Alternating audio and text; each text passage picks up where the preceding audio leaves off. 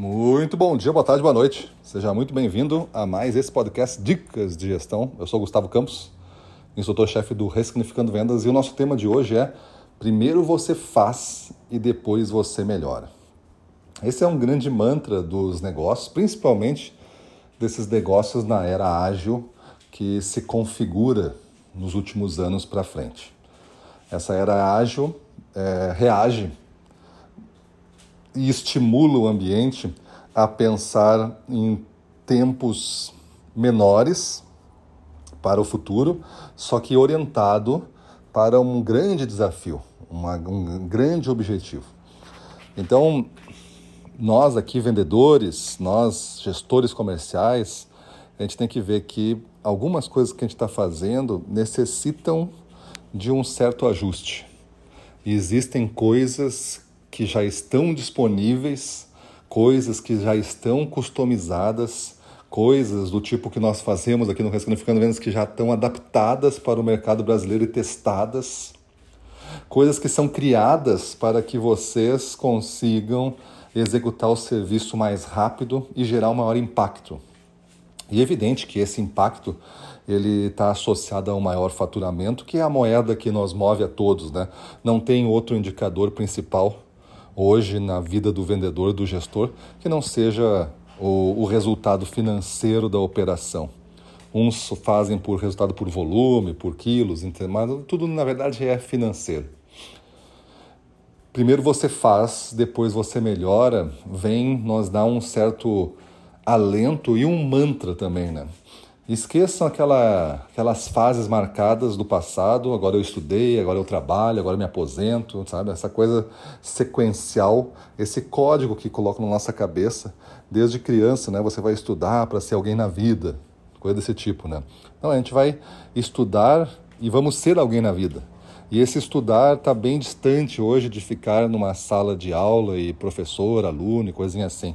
Estudar pode ser uma sala de aula como um dos meios que você escolheu, mas entre todos os outros meios você pode fazer uma mescla. E o autoaprendizado hoje é uma das grandes armas nossas de gestor e de vendedor. Primeiro você faz porque você tem um desejo de melhorar, você tem um desejo de, de avançar. Certamente você recebeu metas no final do ano passado, no, no início deste ano, e você se surpreendeu com o volume. Às vezes você pode ter reclamado: ah, essa meta está muito alta, os caras estão loucos, um ano como esse. E aí você fica reclamando da meta em vez de pensar o que melhorar. Porque se você melhora um pouquinho a cada dia, a gente tem o nosso mantra aqui, né? um outro mantra, 1% melhor a cada dia, todo dia.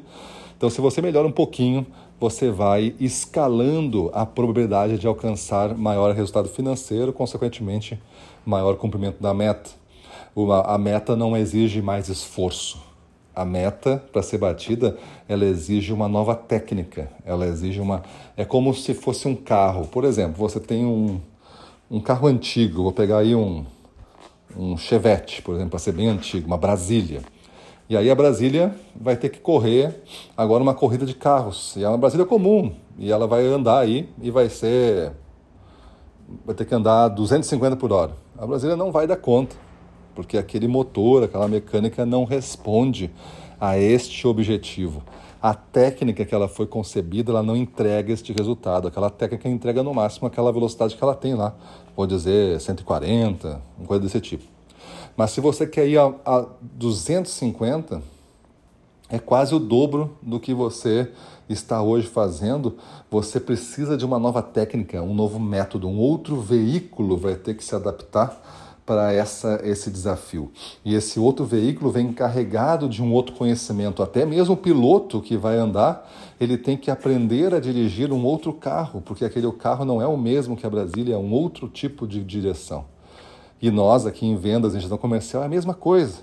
Se você está fazendo aí com a sua equipe é, um milhão por mês, para dar um número redondinho aqui, e você precisa daqui a pouco fazer um milhão e meio, é outro veículo esse veículo não estica, ele não vai mais, ele não tem mais potência para chegar.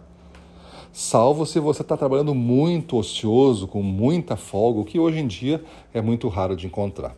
Então você determina coisas para fazer, você determina o que lhe falta para montar esse veículo novo, e aí você vai primeiro fazendo as coisas, e depois você vai melhorando com o resultado que você teve. Fiz uma coisa, acelerou um pouquinho mais no dia, não chegou a 250, mas saiu do 140 para 150? Sim. Então valeu a pena. Mais um pouquinho no outro dia e você melhora o que fez ontem. Então você faz um pouquinho novo nesse dia e melhora o que você fez ontem. E assim você vai indo sem parar. Até que você descobre e monta um novo veículo, que agora entrega os 250 km por hora que você precisa. E assim vai indo sempre. Por quê? Porque os 250 no ano que vem vão virar 350. E você sabe que a meta não vai parar de subir. E você pode se antecipar, inclusive, a esse movimento, sabendo o que deve ser feito antes de ser necessário fazer.